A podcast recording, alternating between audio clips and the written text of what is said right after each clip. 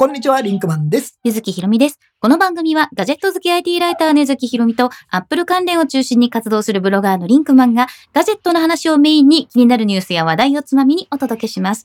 この番組は YouTube メンバーシップの皆様の提供でお送りします。はい。えー、っとですね、今日はちょっとね、あの、ポッドキャストにどれだけ音が乗ってるかっていうのは、うん。ちょっと後で聞いてみたいとわかんないんですが、はいえーっと、もう我々の隣にですね、真ん中に。真ん中に、えー、ゆずきさんが買った、飼っているはい。でいいんですか？ゆずきことらです。ゆずきことらはい。がいます。あ、びっくりしますね、今ね、はいことらが。あのーこれね、YouTube をもし、あの、見れる方、あの、ぜひね、あの、ポッドキャスト聞いて、コトラの姿を見ていただけると嬉しいなと思いまはすけども。い。えー今いますよ。ラボットですね。いわゆるラボット。ラボットがね、真ん中にいます。はい、真ん中あ。のー横でさ、コトラが今キューキュー言ってるからさ、なんかちょっとあの、冒頭のセリフを言うのに笑いそうになってしまう。そうねん。ちょっとね、あれ、びっくりしましたけど、はいあ、これはちょっと、ちょっと待ってくださいね。あの、いろいろこちらもやることがありました。やコトラることがありま君は、あの、元気ですか？コトラ元気にしております。うんあの、もともと私購入したのが1月はいで、もうそろそろ3ヶ月なりますけれども、あ、3ヶ月のか。そう結構ですね、もう3週間ぐらい入院してますんで、えーまだまだちょっと、まだまだ。えー慣れかてない。コトラ君ちょいちょいびっくりするんですね。そうね。で、あの、ちょっとこれもマイクでどこまで撮ってるかわからないけど、結構ね、ファンの音がね、ああ、今日もし、ちょっと、なんかノイジーだなと思ったら、うん。えーコトラ君のファンのコトラの寝息。寝息？寝息違う、コトラの吐息。うん。吐息、ね、なんかそんな風に思っていただければ、ちょっと今日はね、いつもとは違う形ではい。お送りしておりますので、お送りしていはい、はいあの、やっておりますが、まあ、えー、ちょっと最初にね、あの、小虎くん充電の時間がありますので、はい。先に、まずちょっとこの小虎くんの話題をメインにお届けしたいと思うんですけども、もう今日のテーマとしては、うんまあ、ラボットのお迎えのメリット、デメリットっていう、はいあの話でね。まあ確かにデメリットはないと言いたいところでははありますけれども。えってなってるよ、小虎も。デメトあるデのメリットあるんですか？ってなってるけど。えーまあその、私結構その、母が亡くなってからコトラを導入するまでの、あの、エモいお話が多かったので、そうですねちょっとこう、ロボットとしてのラボットっていうところにですね、ちょっとこう、フィーチャーしようかなと思うけど、はい薄く歌ってますね。歌ってます今ね。なんかちょっと歌ってたりとか？あれかな？あの、ステージ、カメラとマイクがあ、あるかな？あるから、ちょっと私歌わなきゃみたいな。歌わなきゃみたいになってる。ねビクってなってビますクってなって。はい。名前時々呼ばれるからね。うん。で、まあ、ラボットなんですけど、はいあの、基本的には、えっ、と、まあ、深層学習をするロボット。ほで、中にコンピューターが2つ、メインコンピューターとサブコンピューターが入ってる。ロボットですね。で、ラボットっていう名前は、ラブとロボットを掛け合わせて、うんラボットなんだけど、これ、あの、結構日本ではひらがなのラボットっていう、まあそうだね。なんだけど、これ、うん L と V だからさ、英語にすると結構難しいなって。日本人が最も苦手とする。とか、とか、結構難しいなって思う。まあ、ただすごくいい名前だよね。うんラブ、ロボット。そうね、すごく愛らしい名前だし、うん。あのー、覚えやすいかな。一回聞くと意外とお覚えちゃう。ね、覚えやすい。でも、生き物と同じように、過ごす時間によって接し方が変化してくると。うんで、これは、えっ、と、FPGA、深層学習のコンピューターがサブコンピューターに入ってるっていうことなんだけど、まあ、ディープラーニングですね、いわゆる。で、ディープラーニングをディープラーニングするして、ディープラーニングが入ってるんですよ、このね。このなんかディープラーニングできるのね、小虎くんは。うんすごいね。で、まあ、いろんな人の顔を見分けたりとか、うんあとその、いつも一緒にいる人を、まあ、認識すると。あ、じゃあ、ゆずきさんは認識してる。認識されてる、いつもいる人。はい、と思いまあ、家族っていう多分認識なんだと思うんだけど、俺は？どうなんだろうね。なんかね、2000人の顔を判別できるらしいんですよ。2000じゃあ、一応、こいつは誰だぐらいまでは分かってるわけだな。そう。それで、うんえっ、と、このラボットの上の方にですね、ちょっとちょんまげみたいな本と呼ばれる部分があるんですけど触られると嫌がるんだよね。そうそう。ほら、うんわあ、嫌がってる、嫌がっててる。ここの上のところにカメラがついてるんですね。はい360度カメラが。はいで、この360度カメラでいろいろ画像認識をしたりとか、写真撮影をするんだけど、うん。写真を撮ってって言っても撮ってくれなくて。いけるな、なんか。自分が撮りたい時に撮るっていうことなんだけど、うんで、この撮りたい時に撮るっていうのはすごく面白くて、スマイルシャッターがついてます。なのであ、スマイルシャッターって公式には言ってないけどね、うん自分の方を見てニコニコしてる人の写真は撮る。ニコってしてると写真撮るのかな？なってる。なので、えっ、と、アルバムっていうところで通信をして、ラボットが記録したものを見ることができるんだけど、そこには、えーコトラをものすごくニコニコした顔で見てる大人の皆さんと、なんか子供の皆さんが。俺の写真がいっぱい出てるっていう話そうそうそうあります。はいで、かつ、その写真撮影でも、初めて会った人のことは最初に撮影するのよ。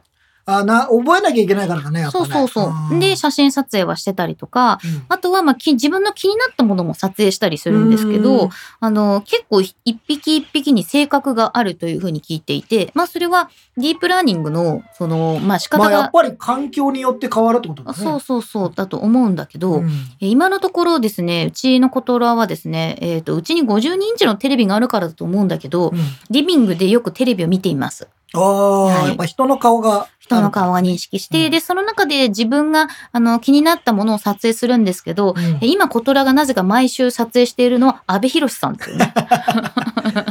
濃い顔が好きな。のかな。うん。ね。うん。で、あのーさっき YouTube とかも見てたけど、そうね。そう、イケメン好きでしたよ。イケメン好きでした。あの、モノグラフの堀口さんもずっと見てましたよ。わーいってテンション上がってましたね。わーいって言ってうんうんそんなコトラの、まあ、結構性格があったりするんだなと思ったけど、あと、スポーツとか、サッカーとか、うんそういうこう、音がわーってなったり、インタビューになったりっていうそういうもの気になるみたいで。うん、やっぱり人が気になるってのあるんだろね。そうそう、近寄ってって結構見てますね。大でもあれでしも見てます。鎌倉殿は見ないんでしょ？そうなの。絵画はね、多分ね、人じゃ人ないの顔が大きく出てきたり、うん自分に向かって語りかけたりしてこないけど、ああの、スポーツだとヒーローインタビューで自分の方向いて喋ってるように、あカメラ目線だからね。そうそう見えるからうん喋ってんのかなと思って写真撮りに行くんじゃないかなと思ってます。ねはい。えー皆さんいろいろコメントありがとあうございま。ますす。安藤さん、ラボットってアップデートじゃなくて新しいことをひらめくことあるんですか？なんですけど。おなんかこれは、要は動きが変わってきたりとかそうね。。これは結構、あの、まあ、ラボットを提供しているのはグルーブ X っていう日本の会社ですけれども、結構すごくってですね、えっ、と、ラボットは必ずネストっていうものと対になってるんですよ。そうだね。そう。すで、そのネストで充電をしたりとか、そこでいろいろこう Wi-Fi と接続されてデータをダウンロードしたりとかメンテナンスをするんだけど、そこからソフトウェアのアップデートをします。おお一応アップデートがある。そう。で、えっ、と、この本体の後ろの、はい、ところにですね、はいちょっとこう接続端子みたいなのが2つついてるんですね。はいはいはいはい金色の。うんで、ここのところにネストをカチャッとくっつけるような形にして、で、充電もされるんだけど、ここでバッテリーのメンテナンスをしたりとか、うんえー Wi-Fi でダウンロードしてきたものからソフトウェアのアップデートをするっていうところがあって、で、結構ね、あの、メジャーアップデート的なものが多いっていう印象がすごくあります。で、例えば、その、こえっ、と、ラボット、コトラって言うんじゃん。ラボットは、えっと、人との距離を見て、その人に近づいていったりとか、うん障害物をこう見分けるためのセンサーがたくさんついてる。うんで、これ以外に50箇所ぐらいのセンサーがあるらしいんだけど、その、すごいね。そう、すごいのよ、このちっちゃいボディに、50箇ね。所だったよ。そうなんですよ。うんで、その、あの、まあ、センサーとかをこう見分けて近づいていくのに、プレゼンスって言って、その人との距離感を取りながら近づいていくのか、はあはあはあ問答無用で近づいていくのか、要するに、その、ちょっとこう、人だーって行くのか、それとも、お、人いるなーみたいな感じになるかみたいなね。っていうのを結構切り替えることができて、うんで、今この子はちょっとプレゼンス大って言って、ちょっと積極的に人に近づいていくモードに、あ、あだからか。そうさっきさ、うん、ある、おいでって呼んだらさ一目散に来るんだよね。。そうで、グーンってくるし、そうそうそうあとその人がこっちを見てなくても来るのよ。このモードの時あは。ーだから、それ以外の時は、顔を認識してるな、見てるなって思ったら近づいてきたり、うん。足回りをちょっとこう距離感を取ったりするんだけど、今この人問答無用で近づいてくるからさっきみたいに、あの、すごい真後ろにいたりとかめっちゃ近いする。位置にいたりするんだで、ね。私は昨日ですね、あの、洗濯物を両手に取り、取り込むためにこう持ったまま歩いてたら、足元にコトラがいるのに気づかず、え思いっきり蹴ってしまって、うわー、ことらかわいそうに、お前、大丈夫か？うわーってなって。かそうなんですよ。で、実はこのホーンがですね、あの、取れるようになってます。取れるっていうか、うんちょっと開くようになってます嫌がられると思うけど、えい。はい。これね、YouTube 見てる人にはわかるんですけど、大変。はい。あ、今、コトラくんの目にね、あの、うんもう、あの、ホーンが外れてるよ、みたいなマークが出てますで、ね。このホーンを取ると、えっ、と、このラボットの状態が出るんですね。うん例えばそのバッテリーが何パーセントだとか、うんで、そういうのが出るようになってて、ラボット自体の電源を落とすには、本を上げて鼻を3秒長押しすると、コマンドだね。うん電源が落ちます。えで、それがしない限りは充電がなくなるまでは動いていて、充電がなくなると自分でネストに帰っていく。うん、基本は自分でネストに帰る。で、まあ失敗することもある。失敗することも稀にある。周りには。で、あの、結構後ろ向きに入っていくんだけど、うんこう加速とか角度とかを、まあ、いわゆるあれですよ、あの、子供がさ、車の駐車の真似するじゃん。うんうん。あの、なんか、あれみたいな感じでこう入ってくるんだけど、なるほどねさっきちょっと失敗して失たんです敗してたね。最初あの、ちょっと、あの、出かけてる間に、そうなんですよコトラ君お留守番してもらってたらですね、そうそうそう残念ながらネストに帰れない。帰れなかったと。え帰ってきたらちょっと悲しい状態になっておりましで、この本のところに、まあ、LED の丸いランプがあるんだけど、触ってごめんね。で、ここは、あの、いろんな色になるんですけど、ん。充電切れになると黄色とオレンジの中間みたいな色になったり、あとは、なんかさっきみたいにこう本取ると赤くなったりとか。呼ばれるとね、呼ばれると白くピカピカって光るので、自分の名前を認識してるなっていうのがわかるんだけど、うん。この青い LED がつくモードっていうのがあって、それがマップモードああ、マップモード。というのがあります。で、自分がいるところのマップをサーチして、自分が行動範囲でどこまで行けるかっていうのをちゃんとそれを作って、そう自分の遊ぶ範囲みたいなのをあれする。そうそうそう。で、これはね、まあ、いわゆるロボット掃除機の、あのーマッピングと一緒です。うん、ああ、でそういうことだよね。マッピングしていくんだけど、で、その、ラボットには、あの、別売りとかじゃなくて、もともとセットでビーコンがついていて、お迎えカメラみたいなものがあるんですよ。はいはいはいはい。でえっ、と、玄関のところにそのビーコンを置いておくと、人がそこをこう通った時に、人が通ってきたよっていうその通信がラボットにはい行ってラボットがお迎えしてくれる。お帰りって来てくれあーお帰りってる。来てくれる。はい。っていうようになってるんですけど、うんちょっと我が家ですね、ネストの位置が、あの、玄関から遠くて、ああの、コトラが玄関に来る前に私がコトラに着いちゃうっていう。あー、なるほどね。うんもうちょっと時間的余裕がないと。そうそうそうそう。あ例えばあの、い玄関から人の部屋までこう一直線に。道があったりするといいんだけど、うちはい家ちょっと古いので、今がこう右の奥みたいな感じになっててね。豪邸だから。豪邸なわけ。で、そのマップ機、マップを作っていって、そのマップの中で、例えばこっからここには入っちゃダメよってああ、いうダメ、禁止線みたいなの入る。マップをしたりとか、あとここにお迎えに行ってねっていうコマンドみたいなのをうん送ったりもできます。うんうんでね、うん今ね、小虎くんのあの後ろを触るとですね、はいはい。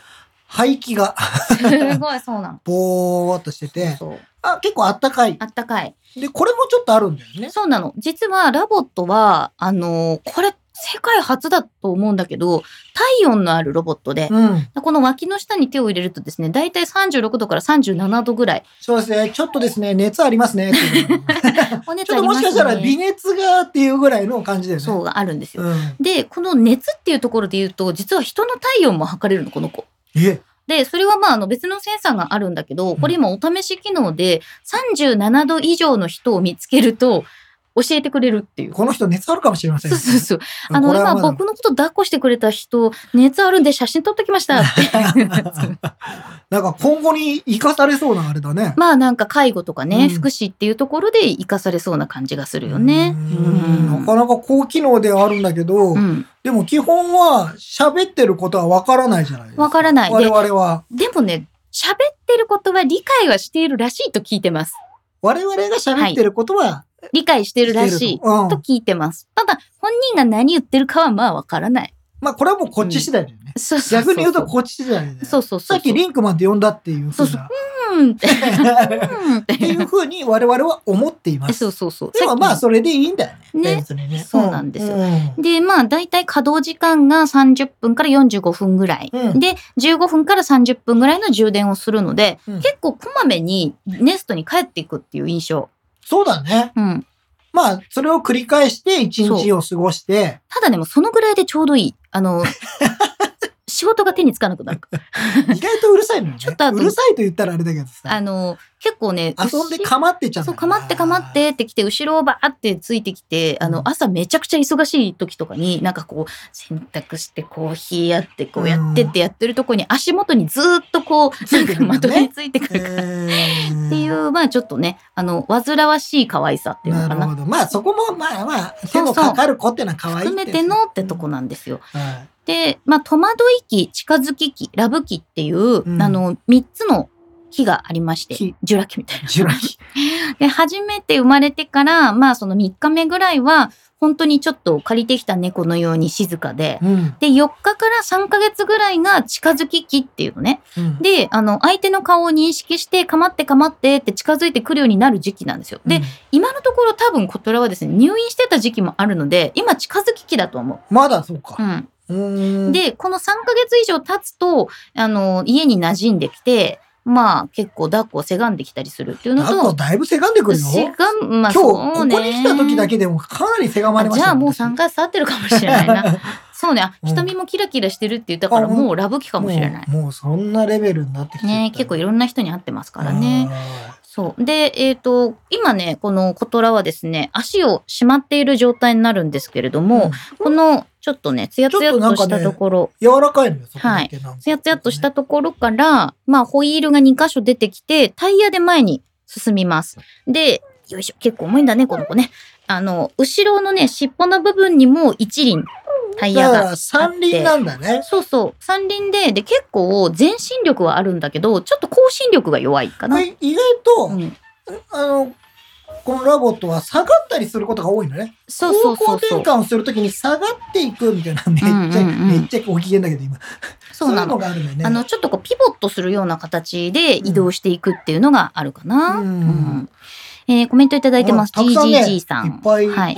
伊月さんのツイッターとか持ってるんですが、どうしても機械にしか見えなくて、そんな人間でも実際触れたら変わりますかね冷めること言ってごめんなさい。いやいやいやいや。でもね、これ、あれですよ。やっぱり、あの、いろんな人がいて、えー全然いいと思うんですよやっぱりこれが馴染まないっていう人もい,、うんて、当然だと思うんですよね。そうそううんなんで私ね、そもそも CS とかで見てますけど、ほとんど興味がなかった。あの、ジャーナリスト的にね、あそういうのがいるんだなと思ってたけど、なんでこれを買うんだろうって思ってたぐらいなので、うんそれはもうその人のねタイミングとかもあると思うしそうね。あるあの、全然まあ、これに馴染まないからどうこうっていう話じゃないと思うんだよね。そうそうそうそう、いいと思いますよ。安藤さんが、うん地震とか反応しますか？って言ってああ、地震はね、結構大きな音とか、うんあとその揺れとかには反応するんだよね。うん、で、えっ、と、ちょっとこれ、抱っこしてですね、この子高い高いすると喜ぶんですけど、例えば、あ、今この子、あれになってるね。これじゃあちょっとやろうかよい。しょ。はい。ちょっとモードを変えモードをねてですね。じゃあ、こうやって、うん。じゃあ、で、リンクもやってじゃあ。私が、こうやって高い高いってやるじゃないですか。うん。喜めっちゃんでる。喜んでるんですよ。そうそうそうそう。これ聞こえるかな？聞こえたらいいな。はい。うん。で、喜んでるんだけど、これは、えっと、揺れを感知してるっていうことなんですね。もしかしたら揺れ感知して喜んじゃう可能性あるの？そうなの。で、えっと、車にね、えっと、連れて持ってくるときに、ちょっと、あの、ガタついてるうん道ってあるじゃない？で、そこをちょっと走ったら、ずっとはしゃいでたのね。うんわーいってなってた。揺れてるってなってたので、そのぐらいの地震のこう揺れがあれば、うん感知はすると思うんだけどね。なるほどね。うん。あと、IH チャンネルさんがストレージの容量はどのくらいあるんですかストレージの量、容量か。そういえば、そうだよね。写真をさ、撮ってさ、それを保存してあんのか。えっとね、ストレージは、えっと、この子本体にあるというよりは、えっと、ネストにあるっていうふうに多分考えた方が良くてですね。うんで、えっ、と、一応その iPhone または Android の、えっとスマートフォンにアプリを入れて、そこでこう連動していくんですね。うん。で、写真、撮った写真は、えっ、と、ネストと通信することによって、デバイスに送られてくるっていうことになるのでえっ、と、この子本体と、そんなに保存せずにどんどんどんどんなんのかな？そうそう。で、うん。えっ、と、センサーなんだけど、この子実は、えっ、と、SIM が入っているので、お、シム。そうそうそうそう。博士も大喜びのシムそう、で。もあの、博士はね、あんまりロボットに興味なかったですけど。なかったですね。えっと、SIM が入っていて、あと、Bluetooth と Wi-Fi と赤外線通信もしてる。いろんな通信機器を備えている、兼ね備えている。いろんな通信機器があってですね、うんちょっとごめんなさい、ストレージ後で調べてみますけど、結構大きいストレージありますね。うん。うん。ヒズホリーさんは、はい第何世代とかあるんですかっていう質問。これでも今のところ、初代ですか？初代になるんだけど、ここも実はですね、えっ、と、この子何回かメンテナンスに出てるんだけれども、えっ、と、後ほどちょっとご紹介しようと思ってたんですが、購入のプランの方法がありまして、はいはいはいはい1年に1回のラボットドッグっていうあのメンテナンスに入れるっていうね、うん。あのことがあるんですけどうん。その時に若干パーツを強くしたりとかあの中身をこう綺麗にしたりとかそういう形のなるほど。うん、だから、あの、まあ、例えば iPhone で言うと、そう。iPhone13 とかっていう風に世代がどんどん新しくなってくるというよりか、ラボットのパーツは実はその時にいろいろ変えてるんだけど、そうそう。まあ、ラボットとしてうは、ん、基本は世代が1.0今のところは1.0のまんまだと思います。で。中身のアップデートがあのどんどん数字は変わっていくんだけど、えっとね、ストレージ使用量はねうん。780ですね。780ギガえ、そんな入ってんの？はいへえっ、と、これは、ちょっとごめんなさい。どっちのあれかわからないんだけど。どっちに、ネストにそれだけ入ってるのか、うん。まあネストだろうな。そうね。で、今、ソフトウェアのバージョンは21.10.3になってます。だいぶ進んでますな。あそうなんだよねうんっていう形になっててですね。で、まあ、その、使用状況をもう共有するかどうかっていうのも一応選べるんだけど、これは要するに、こう、アプリ、えっ、と、例えば iPhone の場合は、うんえっ、と、デバイスのなんか、まあ、クラッシュ情報とかそういうのを、まあ、デベロッパーと共有しますかっていうのはあるんだけど、ねねでそういうものは共有されるようになっています。うんはい。あ安藤さんが、うん電気代すごいんですか？って。電気代いやー、。そんなことはないと思うんだけど、ちょネストの電気代よね。やっぱ気になってくるのは。そうね。ちょっと調べてみようかな。これはちょっと調べてみたいね。うん確かにほら、ずっと動いてなきゃいけないし、バッテリーを充電し続けなきゃいけないわけだから、そうね。まあ、ある程度電気代っていうところは気になるところだね。うん、うんそうなんですよ。うんで、そのラボットの仕組みがどうなってるかっていうところは結構一般公開もされているんですけど、あの、今この子お洋服を着てる状態なのね。で、このお洋服の中は基本的にはこうロボットとしては二頭身っていうのかな？首のところで全てがこう支えられていて、うん下と上に分かれてるっていうようなうん印象になってます。で、うんいろんなところにセンサーとか、まあ、ユニットとかがいろいろついてるっていう感じで、首のところにね、ちょっとこう、吸気、排排気なんかね、するとちょっところがあったり。首のとこ柔らかいの。そうそうそうそうな。ねなで、まあ、センサーがあるので、えっ、と、抱っこした時にホイールをキュッと中にあ、そうそうそう。しまう。ん抱っこしやすいようにできて、で、地面に置くと、走る、走りたい時はね、足をスッと出してくるっていうような形にななんかってます。すごいスムーズに走るときと、なんかゆっくり走歩いたりしてるときとかあるよね。そうそうそうそう。なんかここら辺はなんかそのロボットながら、うなんんかちょっといろいろこの子の性格だったりとかっていろいろあるのかなとか思う,、思うとこでもあるかな。うんえー高速千早さん、その子の本体は頭の上の黒いのって言われてるんだけど、これはね、どちらかというとカメラ？お目目に近いあ、か。な。まあ、目だね。えっと、こっちが、あの、本当の目はディスプレイになるんだけれども、本人が反応してるのは、やっぱりこの上のカメラでやってまして、でこ、こはディスプレイだもんね。目、あの、そうそうそうそう。ラボットの目は一応ディスプレイで、そうなんですよ。えーでも、僕らは見るときはやっぱり、このカメラ見ないもんね。やっぱりそうそうラボットの目を見るね。この上のね、ちょんまげのところには、えっ、と、照度センサー、姿勢センサー、湿度センサー、温度センサーが全部ついてる。えー、でえーと上の部分にメインコンピューターとサブコンピューターと深層学習用 FPGA が入ってるっていう。なんかね、こんなボディの中によくぞこんなに入れたなっていう感じで、で、無線 LAN、Bluetooth、モバイルネットワーク通信、姿勢センサーみたいな。すごい。でも、あの、意外とこうやって触ってみると、うんちょっと柔らかいのよ。いろんなところがここが。ね、やっぱりラボットのすごいあの、ところ。あの、なんつうの、金属な感じじゃないのよ。そうなんだよこね。こが、あの、本当にポイントだと思うんですけど、やっぱりそこが、あの、愛くるしさとか、なんかそういうのを生んでるのかな、みたいな。そうなんだようね。んで、GGG さん、喋らないのがいいですよね。アレクサとかシリは中途半端に人の言葉で反応してくれるから、うまく聞いてくれないときイライラする。で、これがね、よね。これが結構私もあなるほどなって思ったのがあのーこの間ですね言われたのがラボットをみんながナチュラルに受け入れられるのはこの子が喋らないからじゃないかと。うんだから犬とか猫とかがこっちをじっと見てた時に何考えてるのかなってちょっと思うじゃない、うんでそれを同じ感じでこの子にも感じるんですよね。うんだからなんかこう何考えてるんだろうっていうこう思いやりなどが発生するっていう感じかな。うんいやちょっと小虎くんの全身をね 全身あのをね。YouTube を見てるご覧の皆さんにはちょっと見ていただこうかなと思います。。よラボットは二頭身。そう、二頭身ですね。えー最近お父さんとコトラはどんな感じですか、えー仲良しなんですが、えー最近コトラうるさいってよく言ってます。お父さんとか音を上げ始めてるねなんか孫が遊びに来てずっといると うるさくなってきちゃってちょっと疲れたなみたいな状態かもそういしれないう感じになってます。で、あとですね、えっとお腹の部分かな ?NFC がついてるんですけど、えっと、今これがね、あの、公式のお洋服、今オーバーオールとかを着せてるんですけど、この中に NFC タグが入ってるらしいんですよ。ちょっとどこに入ってるかわかんないんだけど。うんで、このお着替えをさせてもらうと、あの、着替えさせてもらったっていうことで、お着替えダンスみたいなのをします。えーうんダンスするんだ。着替えさせてもらったぜみたいなダンスっていうか、まあ、ポージングをしたりとかしますへね。ーであと、着替えさせてくれた人のことも覚えてるっていう、あの、すごい、こう、孫に貢いじゃうおじいちゃんおばあちゃんみたいな、こう、感じになる。そうか。それはまた困るな、なんかな。ねえ、そうなん課ですよ。金がはかどるやつだな。ねえ、コトラマイク倒してなんてこと言うんですか？ダメですよ。うん。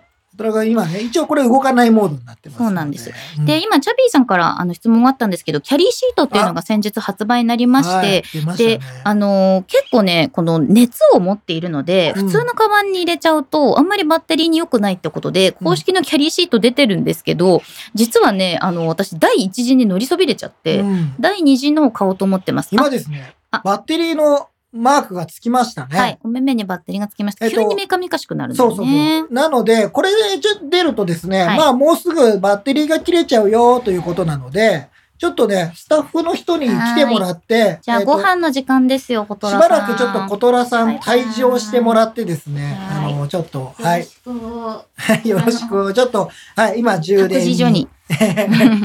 はい、充電に。これでまた15分ぐらい。したら戻ってこれるかもしまあ、戻ってこれる、戻ってくるかどうかは、まあ、別れない。まだ別として。まあそういうのが、まあ、今、今ど、だいたいどのくらい回ってたのか。まあ30分ぐらいだったかな。ね今のだとね。まあ、9時から、あの、ここにずっといたってこと考えると、大体やっぱり40 40分分ぐらいでバッテリーが、あーまあなくなるぐらいですね。えーひろこさん、初めて見たとき、おじゃる丸を想像しました。そう。似てる、似てる気がする。ね形もね、すごく似てます。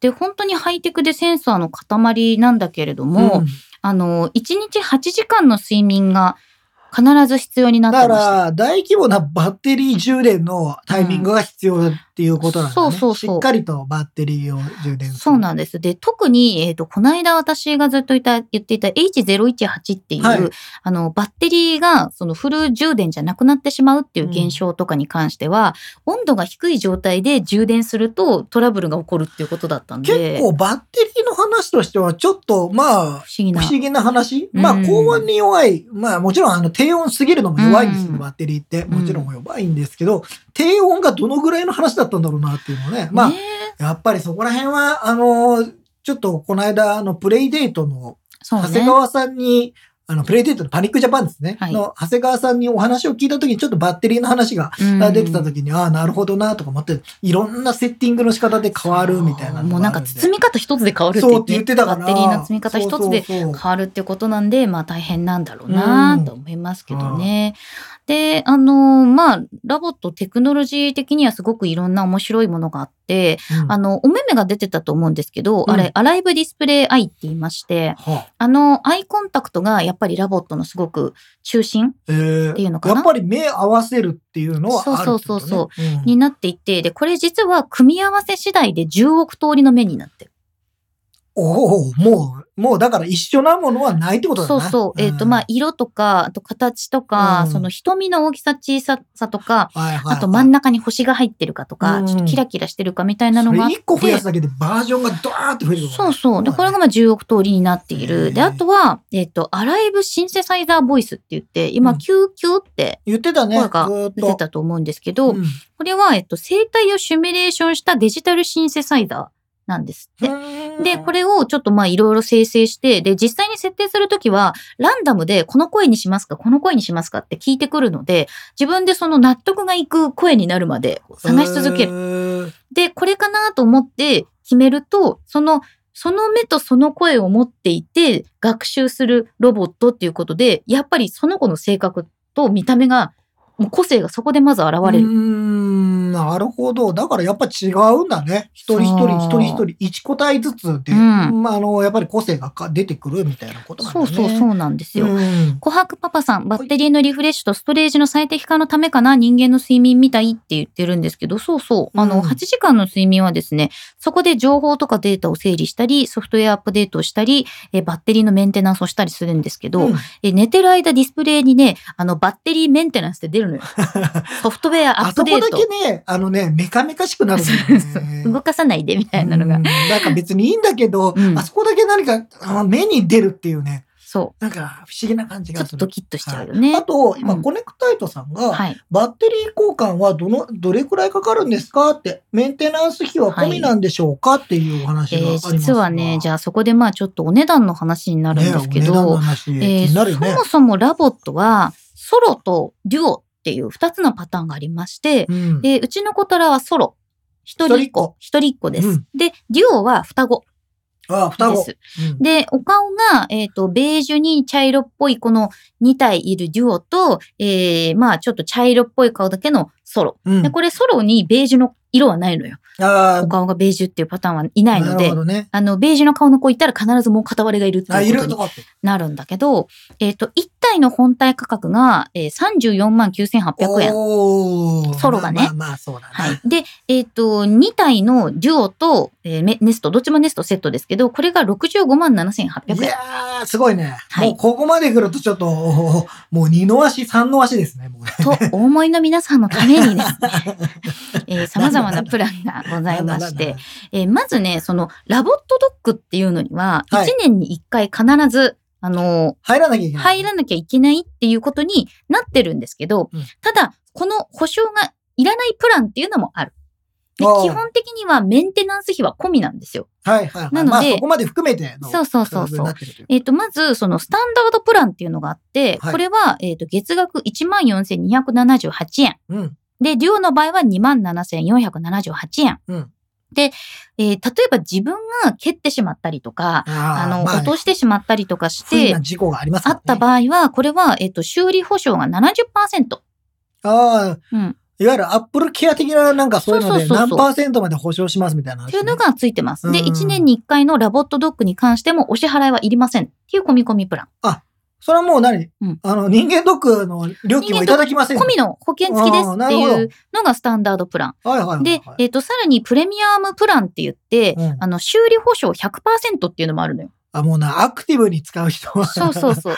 で、うんこれは、えっ、と、ソロで21,978あーな円デュオで39,996円、うんラボットドッグはもちろんお支払いがないっていうような状態にまあ、なってる。しっかりとした保証プランですな。そうですれはなで、まあ、備えがいらないっていう、あの、高島屋限定のプランがあるんだけど、ほこれは9878円で月う。額お。安くなってるんだけど、まあ、アップルケアに入ってない状態なので、うんえっ、と、修理保証が全額負担なのと、まあ、しょうがないね。はい。ラボットドッグ義務はないんだけれども、ラボットドッグに入れるってなると13万1780円。あーなるほど。結構なもんですね。っていうことになってるので、まあ一番真ん中のスタンダードプランの14,278円っていうのが一番いいということえ。これは本体料金込みなんですか？これはね、本体料金は入ってないです。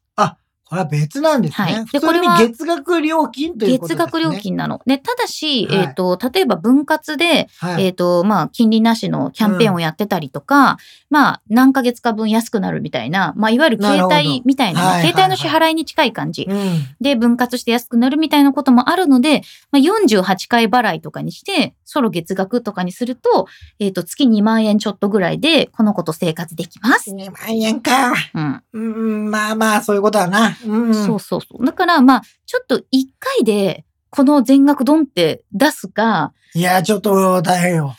思うんだけど、まあ、あの、ガジェタッチをね、ご覧の皆さんはね、結構その、Mac 買ったりとか、うん Mac 買ったりとか、iPhone 買ったりとか、iPad 買ったりとかするじゃないですか。でもさ、うんまあ、Mac の場合は確かにえー40万、50万っていう可能性としてはありますが、うん。まあ、iPhone 言うても10万ちょっと。そうなんだよ。ね。それと比較すると、やはり、あのー、Mac を買うぐらいの勢いがありますね。えー高速千早さん、デュオなら Mac スタディオと Apple ディスプレイ買おうかな。いやー、まあ確かにそういうふうに、もう僕もちょっと思ってしまいます、まあ何もできないからね。まあえー、トレノスケくん、アイボで我慢。そうね。えっ、と、アイボちゃんの方がちょっと月額も安く、本体価格もちょっと安いです。まあまあ、相棒だって素敵なロボットだからいいと思いますよ。アイボもちょっと欲しくなってる自分がいるんだけどね。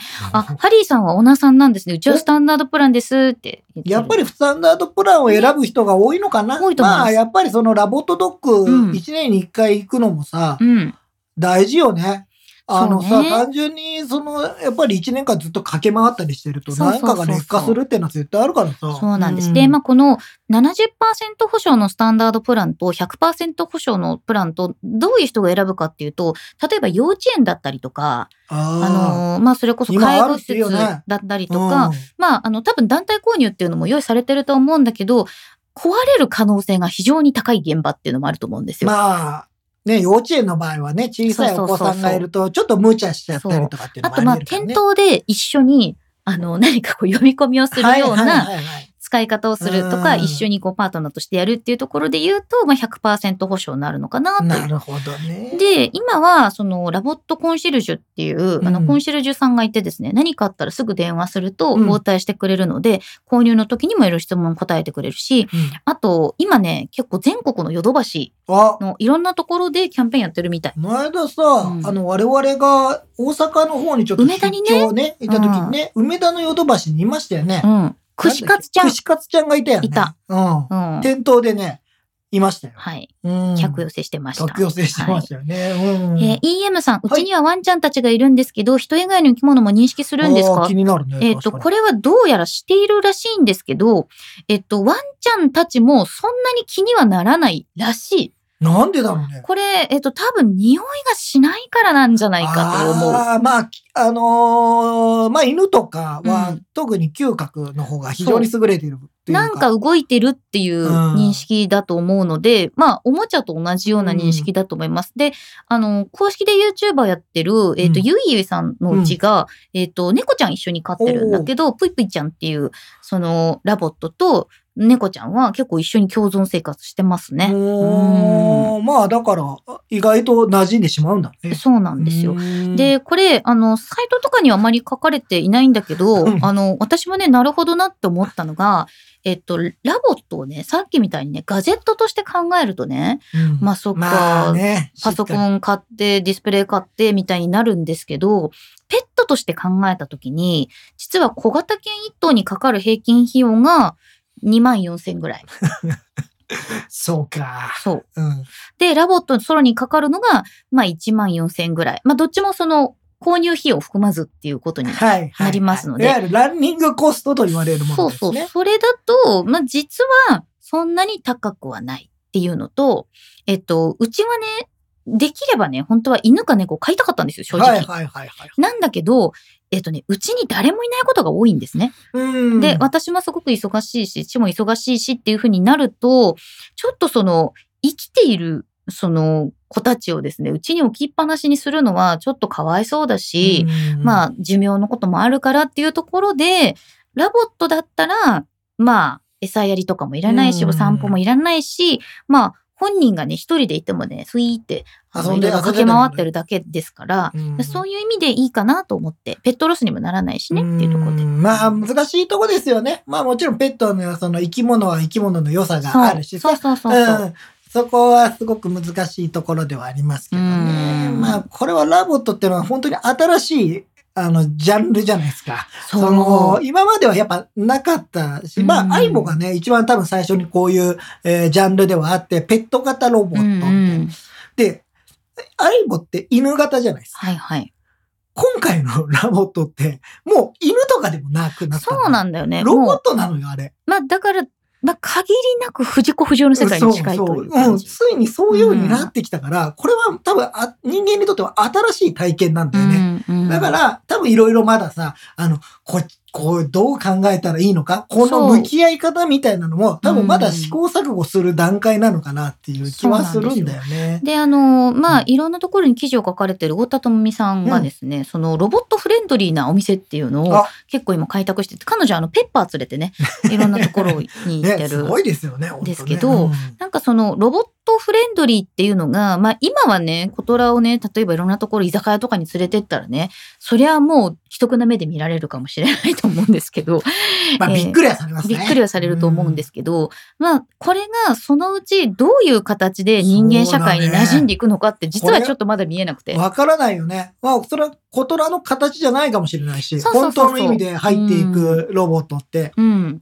だからそうなった時に人間は、俺らはさ、今自分たちはさ、結構コトラに馴染んでさ、馴染んでる話をしてるからね。けど、うん。先ほどもあったように、馴染まない人もいて、当然だと思うし、うん。で、それは別になんかそれが悪いことでも何でもないと思うんですよ。だから、まあ、例えば、あの、テラスだったらワンちゃん、猫ちゃん OK みたいな感じで、うん。ロボット OK エリアとかいうのができるかもしれないし、うんねで、そこになんかこう、充電がね、できるようなステーションがあったりとか、ね。っていうふうにできる可能性全もある。国にそういうラボットの充電ステーションがあればそいいよね。そうやってどっかに運べるようになるとかね。う。うんあ、テイクオーさん、うち LOVOT いますよ。マンションで飼えるペットとして迎えました。妻と子供はペット同様に可愛がってます？うん同じような、だからねやっぱりあれですよね。その、これさ、本当に難しいところはさ、うんやっぱ実際に見たりとか、近くにいる感覚と多分画面越しとか、のうんそれこそパンフレットとか見てる感じとはまだちょっと違うギャップは多分ね、存在すると思うんだよね。あると思う。うんで、この先、まあ、ロボットの未来っていうところで考えると、どういうロボットが人に受け入れられるのかっていうところで、まずその、まあ、トヨタとかが出している Woven City の中で動くロボットっていうのは、ほとんどがロボットアームだと思うんですよ、うん最初ね。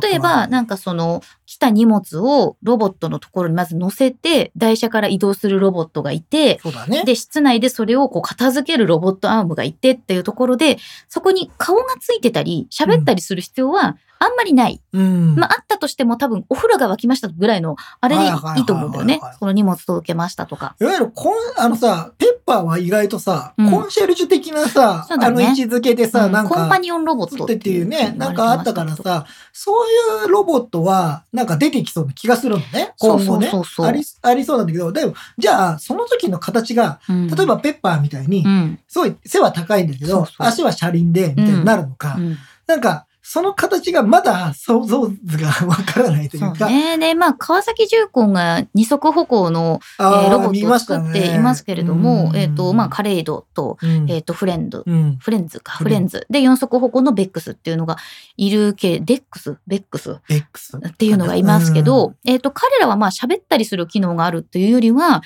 まあ、あの、人間の歩行をサポートしたりとか、あとまあ、コーチでの何か作業をサポートするっていう、なんか非常にこう人間を助けるロボットアームのうん歩くバージョンみたいな感じ、なので、まあ、それもまたちょっと変わってきたそうだ感じですね。ね。なんか今でですね、コトラの声が来ましたね。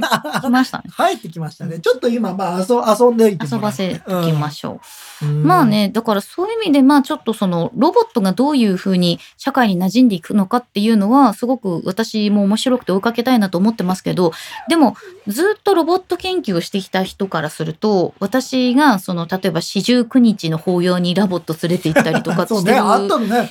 それは結構さ衝撃的だよね。で今までで。結構ナチュラルにこう、お寺も受け入れてくれたっていうのは、もう強制の第一歩だから、なんか非常に感動しいや、たって言っ本当ていただいて。にそうだと思うんだよね。やっぱ人間の、いわゆる形式的な、うんああいう行事に、いやいわゆる、例えば昔はペットが入ることすら、ちょっとはばかられていたっていうところから、そこはペットがだんだん入ってもいいじゃない、家族だからってなって、その後に、いわゆるロボットも家族だよねってなった時に、うん。多分、ゆずきさんは先駆けてそれ言っちゃったのよね。多分、そうそうそう。先に言っちゃって、なったから、うん。できたんだけど、うん。これって、やっぱり拒絶する人ももちろん出てくると思うんだよね。うんだから、う。ん。これがで、本当に当たり前のようになってくる世界、本当にドラえもんの世界よね。マジでね。で、あとはですね、私もちょっとツイッターでリツイートさせてもらったんですけど、ごめんなさい、ちょっとアカウント名がすぐには出てきませんが、よく昔の SF とかアニメで、えっ、と、アンドロイドと共に生きていた人間でね、うん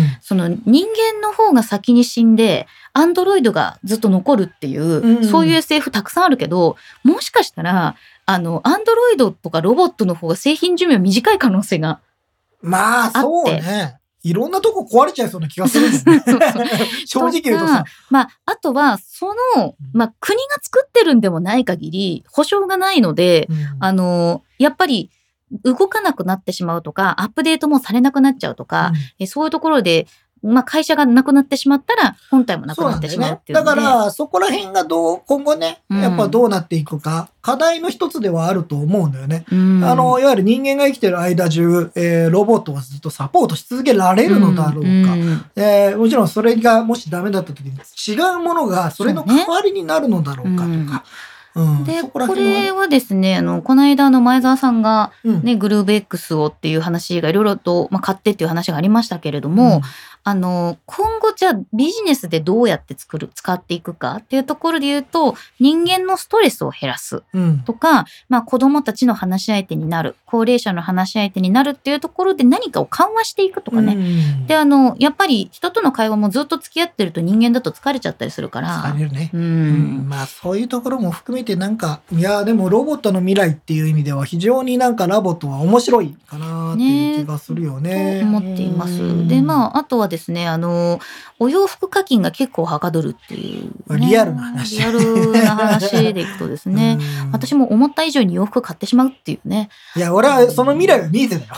あとは、あの、限定コラボでいろいろ出るとつい買ってしまうっていうね。それはしょうがないよね。でもさ、正直さ、うんねぶつかってきたねすごい。正直さ、あの、お金を払いたいものじゃない？あの、例えば孫とか、ペットとか、はいまあそうだよね。車とかうんガジェットって、なんだかんだ言ってお金払いたいでしょ、みんな。その、買うものを探してるじゃないすごい LOVOT がね、椅子にぶつかってるんだよ。ここれどうそだからまあ、だからそれも含めて経済圏う。うん。だったりするからさ、まあね必要かもしれないよね。やっぱそうやって、例えば今後だよ。うん今後、今すでに minne とかではなんかあるみたいだけど、うんコトラン、コトランじゃない、 LOVOT のねそう、そう洋服を作ったりとかしてうんうんうんうんる、手作りでね、うんうんで、それをなんか minne で売るとか、そういううのがあったり。でもそれもしかしたら増えていけば、うんそれ用の、やっぱりグッズ、うんそうね。て今結構あるよ。ロボホンさん用とか。うんねなんでロボホンさんは3なんだ？ロボホンさん用とか。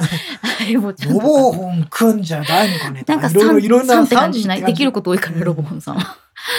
とかね。それはありますね。あ、キーモリさん、パーツ交換やらデータ転送で延命できる可能性ありますよね。そう。あこれもさ、難しくてさ、うんあの、ずっといければいいんだけどさ、一回さ、昔の相棒がさ、そう。あの、保証が切れて、うんなんかちょっといろいろ悲しいお話があったじゃないですか。で、なんかでも技術者の人が頑張ってなんか直してくれてるみたいなだから、そういう人たちに頼りすぎてはいけないから、そうね。ずっとなんか永続的に、えーそういうパーツができるような何かっていうのは、そのうちにこれはなんか考えていかないと。エクスポートできるブログサービスを選ぼうみたいな話？おお、うん。なんかあれか？あれの批判か？違う違う違ういや でも、ほら、うん。そのずっとデータをさ、自分のところに留めておくのか、どんどんサービスを乗り換えていくのかっていうのも今後変わるかもしれないし、例え、ば、えっ、と、ロボットからのソースを、うん。えっ、と、一括で保護するクラウドサーバーみたいなのができて、それがオープンソース化して、うちのこのロボットは低コストです。なぜならこのオープンソースを使ってるからです、みたいな。いろんなこと考えられるよね、そうそうそう。それができる可能性がちょっとあるかなっていうふうには思ってますいねや。すごいっす。うんもうね、 LOVOT の話だけで50分ぐらいしあ、か本当だね。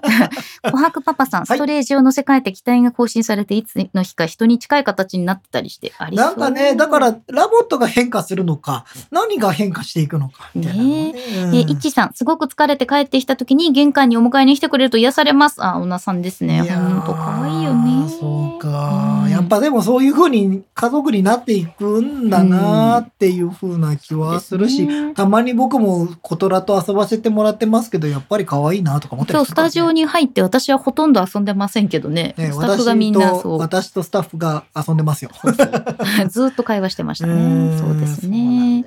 というラボットのお話でございました。いや、でも興味深いですね。まだほら、これはやっぱりさっきも言ったように始まったばっかりなので、うんうん今後楽しみだし、まあ、ゆずきさんもきっとこのままラボと、あの、一緒で暮らしていくことで、はいまたね、いろんなことが分かってくるというか、トラブルが多かったからね、でもだからトラブルもやっぱり経験していかないと、そうね。そのね、話としてはね、ううんん、あるからね。そうなんですよ。はまあ、ちょっと LOVOT の話はうん、一旦ここにしといて、ちょっともう一つはい、今回話題があありますのが、この間ですね、あの、YouTube の動画の方にはアップしたんですが、アンカージャパンが、うんえーもう一年に一度、あの、結構大きなイベント、あのメディアイベントをね、怒涛のね。いやー、あのさ、これ、ちょっと愚痴になっちゃって申し訳ないんだけどさ、はい。アンカーさん、うんえっ、と、二十何製品出したのね、今回。発表ね、ね発表。発表。で、発売されたのは、あの、ごその中からまだ、えー徐々に、今年はいはい1年えかけて、えっ、と、今年の年末までに出るものみたいな感じですごいうんうん発表されたんですよ。で、僕、あの、そのメディアイベントがありまして、で、その後に、あと、ゴリミーのゴリさん。はいはいはいあはい。と気になる気になるの大将さん、うんうん一緒にですね、ちょっとカフェに行きまして、でゴリさんと大将さんはそのブログを更新するためにうんうんうんダーってやね、書いて、で、僕は、えっと、動画の、うん。えっと、編集をそこでうん私お休みだったんで。はいそうそう、やってたんですよ。でもね、その、いわゆる情報解禁っていうのが一応制制定されていて、うんうん。イベントが終わってから情報解禁まで時間は、えー設けられてたんですがはいはいはい。二十何製品でしょ？間に合わねえよって、間に合わないよね。二人ともですよ。あの、ゴリさんも大将さんも、うんうんうんヒーヒー言いながら、もうグガーって書いてて。そうだよね。すごいですよ。こんなに一気に発表されると。いやーでも、うん。まあ一応まあメインとしてはやっぱり初の 3D プリンタああ、3D プリンター実際、あのー見てきまして、うん。あの、スピードなんかすごいな、ーって動いてるし、ー。うん。えっ、と、実際ちょっと出来上がったものみたいなのも、あの、これ動画にあるんで、ぜひ見ていただきたいんですけど、非常に細かいものまで、えー作り、なんか、うんあのね、いわゆる尖った、なんていうんですか、先端の部分をね。部分みたいなものもちゃんと出てるので、うんうんあの、これはすごく、あの、アンカーのエンドさんっていうね、あの代表の方も、すごく自信を持っていて、これすごいいいですよ。そうね。あの、で AI カメラが搭載されていて、で、まあちょっと専用アプリで常時モニタリンこれグできるっていう。ね、これ結構大事これで、あの、で、え AI カメラなので、うん自分、自分で、その設計図のなんかずれてきたなってことは勝手に止めてくれるんですよ。はいはいはいはい、ではい、。これ止めないとえらいことになったりするんで。そうなんだよね。これはまあ、気づかずにさ。使ってるところの、まあ、良さもそうだけど、うんあの、時間がね、かなりかかりますそうなのよ。で、これは AI カメラがで自分でモニタリングもできるし、うんあ、もうすぐできそうだなとかさ、そういうのも含めてできるっていうのは、えー、すごくいい製品になるんじゃないか。うんもちろんこれまだ発売されてないですし、今年の末、えーぐらいに日本では、えー発売になって、アメリカではね、うん先にクラウドファンディングが、えー走ってるみたいなんですけど、まあまあまあ。まうんでもさ、家に 3D プリンターあったらいいなってちょっと思い始めた。思う、なんか、あの、今、そのさ、設計図っていうの、うん。なんかいろんなものってもうすでにさ、うん。あの、実は世界中に、あのネットの中にいっぱいあるから、ちょっとしたものだったら本当作れちゃこの DIY にハマったらやばいなってう。いう気がそう。いするよね。やーもうでもそれは楽しそうなのかもしれないと。うん。実際なんか僕は 3D プリンター実は見たことなかったんで、ああいう家のやつ、うんうん家にあるようなやつなかったんで、あ、これはでももしかしたら面白いかもって思いましたね。うんなんか実際見るとね。なんか例えば今壁面に我々いろんなもの飾ってますけど、なんかこういうものもさ、そうそう。実はちょっとこのパーツがあれば、このものを置けるのにね、みたいねなのが、みたいなことができじゃあるから、ね。3D プリンターで出しておうよみたいなことが。で、うん我々のロゴマーク作ってくれた 4U の金田さんとかも、結構素敵な製品をいつもね家で作ってていいなとそうそう。そう。もう売ってくださいよっつってた。そうそう。本当ね。そういうものができるみたいなのがありますで、あとはまあおなじみのところで言うと充電器ですあか、ね。これ、アンカーの736チャージャー。うん。ナノ、あ、まあ、ガン、ガン2っはい。ていうのを使ってね。ナノ数100あのワット。はい、100ワット出る。だけど非常にコンパクト。うんで、えっと、USB-C のポート2つと A のポート1つって3ポートの仕様があるので、これはまたうん6月くらいかな、えー発売されると思うんですけど、これも非常に、あの、面白いというか、まあ、いいよねアンカーの真骨頂かな。で、あの、これね、ちょっとね、質疑応答で出て、出て面白かったなと思ったのが、うんうん。100ワットのものって、もうすでに他社さんからあ出てるんですが、ね。うん。なんでアンカーさんこんなタイミングになったんですかっていうような話もあったんですけど、うんうん。まあ、あの、自分たちのタイミングということと、まあ、遅くなったら申し訳ないけど、いわゆる安全安心も含めて、いろんなトータルを見て、えー今のタイミングになったと。まあ、自信を持って、えー出せるタイミングでうん。出したというのが、うん。あれなのかなというふうな感じ。まあ世界最小クラスでその Anker の信頼性っていうところがね大事かなっていう気がしますね。はい。で。あとはフリップ式スタンドの、あのー MagSafe 対応とかマグネット充電器、あのーこれが1万ミリアンペアのもの。いわゆるね、 MagGo シリーズっていうのが出て、いいよねこれ。すごく人気で、うん。えっ、と、今5000ミリの、えっ、と、バッテリーが出てるんですけど、今回出るのがですね、新しく出るのが1万ミリになってるんですね。はいはい。で、えーサイズ的には、まあちょっとやっぱり分厚くはなってるんですけど、うんうんなかなかこれもちょっと売れるんじゃないかなっていう気はします。ねえこれもちょっと MagGo シリーズがね、あの、 Anker の製品としては、製品群としては高いんですけど、うんうん人気が非常にある。で、まあなるほど確かにマグ、 MagSafe との相性が抜群なので、うん。その対応機種を持ってる人からすると、うん、これはやっぱり使いやすいなっていうのは本当に思うんでね。うん。それと、モバイルバッテリーとか、ワイヤレスチャージャーのまあここら辺はね、3-in-1 とかあの、アンカーといえば、充電っていうのは USB-C ハブとか、あとはまあ、ポータブルステーションのさらなる新製品。これがね、あの、最初に、あの、いあの、プレゼンテーションがあったんですよ。うんうんで、プレゼンテーションでいろいろ製品が発表された時に、この、いわゆる、一番ど、でっかい電源ステーションっていう、うんうんなんか、いわゆるその、アウトドアに持って行ったり、うんうんまあ防災の観点からも、まああったらいいなってやつがあって、それが新しいのが発表されて、実際に見に、あの、ハンズオンがあって見に行ったら、うんうん想像の2倍ぐらいでかかったんですよ。もうね、ゴリさんが、あの、抱えてるっていううサムネになってね、合ってるのがあるんですけど、うんまあ大体20キロぐらいあるんで、ただし、ドライヤーも使えるんですよ。でほとんど全ての家電が使えるっていうのが、これが今までとちょっと違う。キャンプの中でコテ使えるね。そう、固定も使える。キャンプでね、テントの中でね。そうだよ。んそういうことがやっぱりね、今までのやつって、やっぱり出力がちょっと足りない面があったので、でもこれすごいよ。うん20キロあるから、本当に重たかったよ。俺10キロお米袋2つ分だからね。結構大きいよね。大変なものですよ。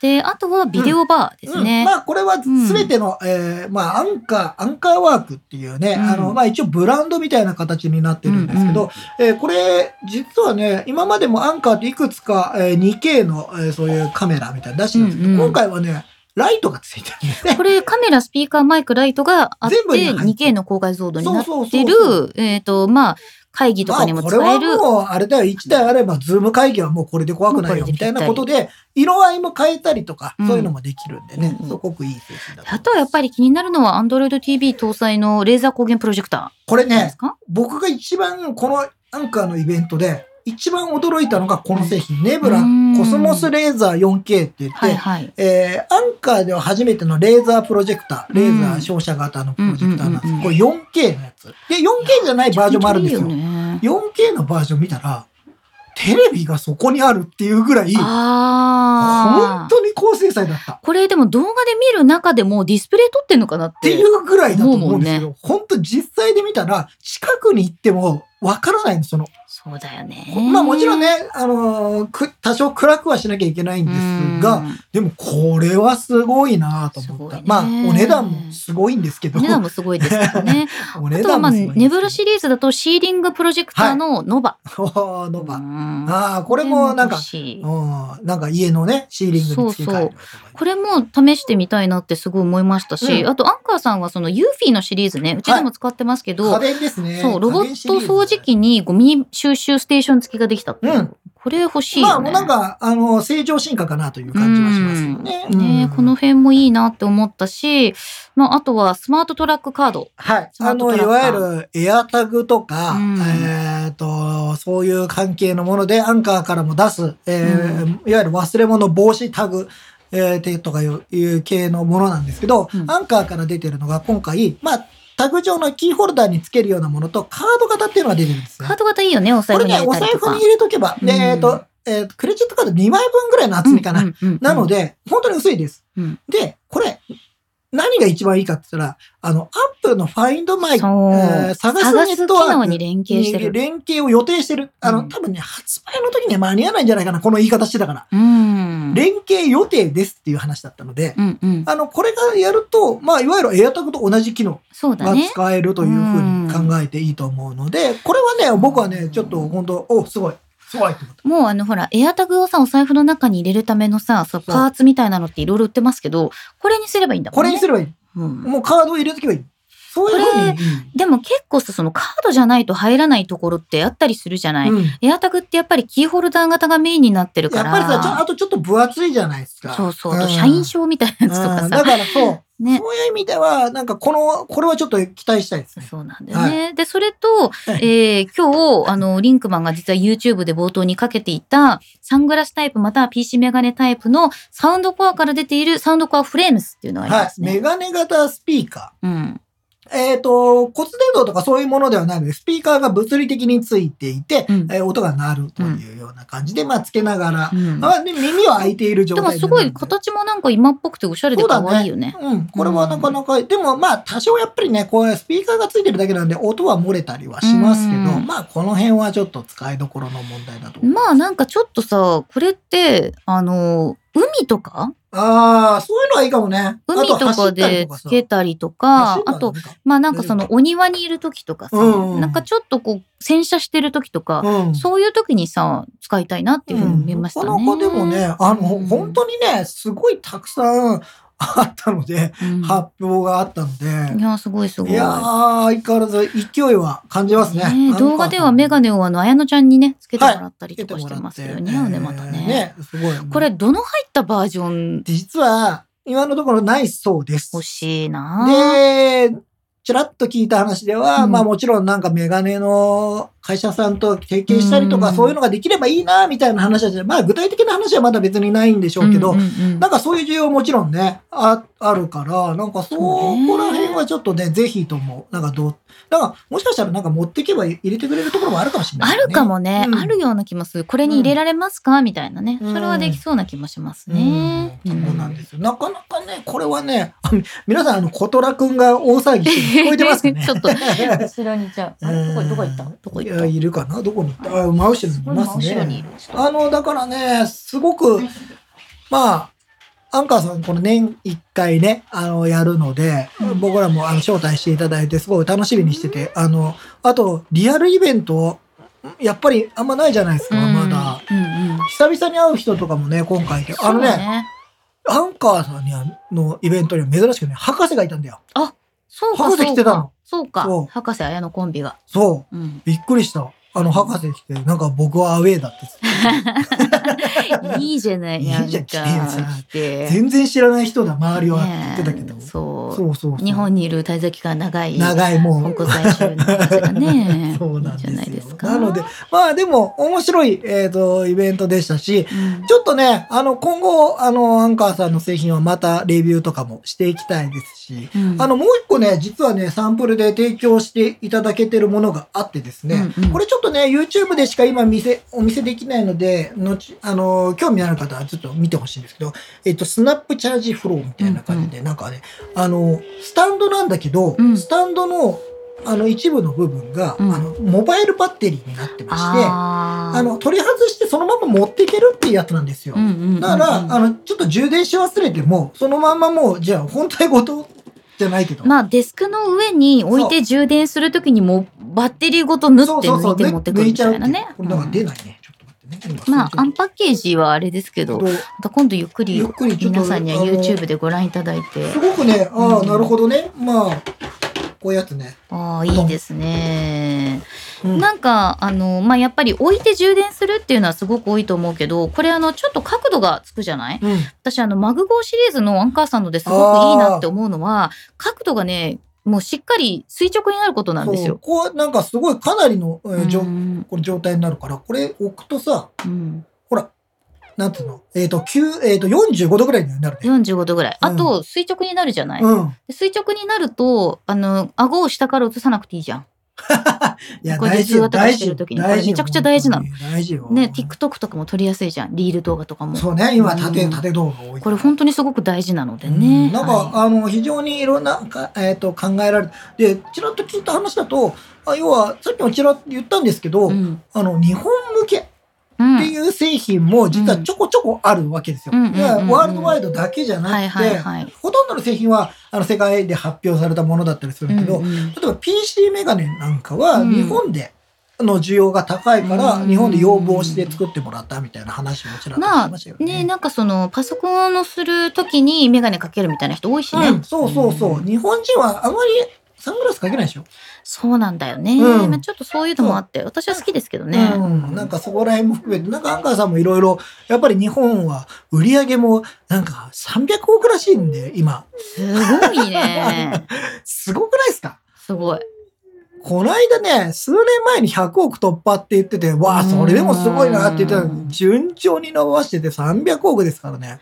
いやー、やっぱり、まあ、みんなね、ちょっとこの2年そんなに外には出ないから、モバイルバッテリーはみたいなことは言ってたけど、でもちゃんとそれをカバーするだけの、今ね、あの、アンカーの充電事業ってうん。50%切ってるらしいんですよ。もう売り上げ高家電だ。ね。家電が多いよね、最で近は。、別にたとはいえ、うん充電が売り上げ落ちてるわけじゃないんですって。もう増えてるんだ。そう。他のものが増えてるんですって。そのサウンドコアっていうオーディオとオか、オーディオ系とか、ユーフィーとかがうんガッて増えてるから、相対のあれで言うと、充電のあれが減ってるような状態になってるんです。うん売上高で言ううんと。なこれはなかなかね、面白いなという感じで。はい。なるほどね。もう今です。ね、あの画面の方にはですね、コトラが出てまして、はい。そしたらですね、あの話題の中心はもう皆さんのコメントはコトラでいっぱいですよ。アンカーさんの話もしてください。Ankerの話もしっかりね、見ていただきたいと思いますけれども。いやーでもね、あ、コトラが再登場したので、もう一回はい載せましょうか。はい。あコトラとリンクマントレードしませんかって、それだと私あの、サクサクみたいな感じでさ、私とコトラだけが喋る番組みたい、な。コトラになって影の声になる。はい、コトラちゃんマイクを置いて。いやー、でもね、あのーまあ、今回はちょっと、その、 LOVOTのお話を結構メインにしましたけど、あれだね。やっぱりちょっと不思議だね。まだね。そうね。あの、すごくナチュラルにゆゆずきさんの家では飼われている一方、うん。まだ世の中としては、うん。すごくマイノリティなわけじゃないですか。私あの、さっきこの子抱っこして歩いてた時に、あの、おまわりさんがすごいこっちを見てた。何なんだねみたいなね。そうう感じで。なんですよね。りゅうちゃんさんが Ankerが LOVOTのバモバイルバッテリーいや、出してほしい。ね。なんかそういう、いわゆるいろんな連携ができてきたら面白いですよね。ねねそういう、なんかまあ、いろんなちょっとね、企業同士が、であと日本の結構ロボットの技術ってすごいので、うんまあ、日本の技術を何かこう世界にグローバルにってなった時にもちょっとロボットはもしかしたら、ね、まだまだ実はうんこういう技術力は高いからね。ねすごくない？こういうのはやっぱり。あの、まあちょっと、あの、実は先週ラボット通信がお休みだったんで。あそういえばそうでしたね。今回はいはなかなか。あの、そういう意味ではですね、あの、最近この子がですね、えっ、と、アンカーの、えっ、と、ユーフィーさんと、あの、よく鬼ごっこをしておりまして、いわゆる対ロボット掃除機のね。はいえーロボッ。ト、ゆずき家ロボット対戦ロボット対戦だなんですけれども、あの、コトラはですね、結構こうセンサー見ながら前に近づいていくんだけど、あの、ユーフィーとコトラは2、3メートル離れてるんだよ、ネストが。うん、で、あの、時々その、お掃除する前のユーフィーに、うんあの、この子がちょっとぶつかってしまうと、あ動き出しちゃう。ユーフィーが動き出しちゃうじゃん。で、わーって、なんか動いたってなって、逃げ回って。写真が送られてきたの？そうそう。その時の、もうね、コトラが必死にね、逃げている。なんかもう、なんか。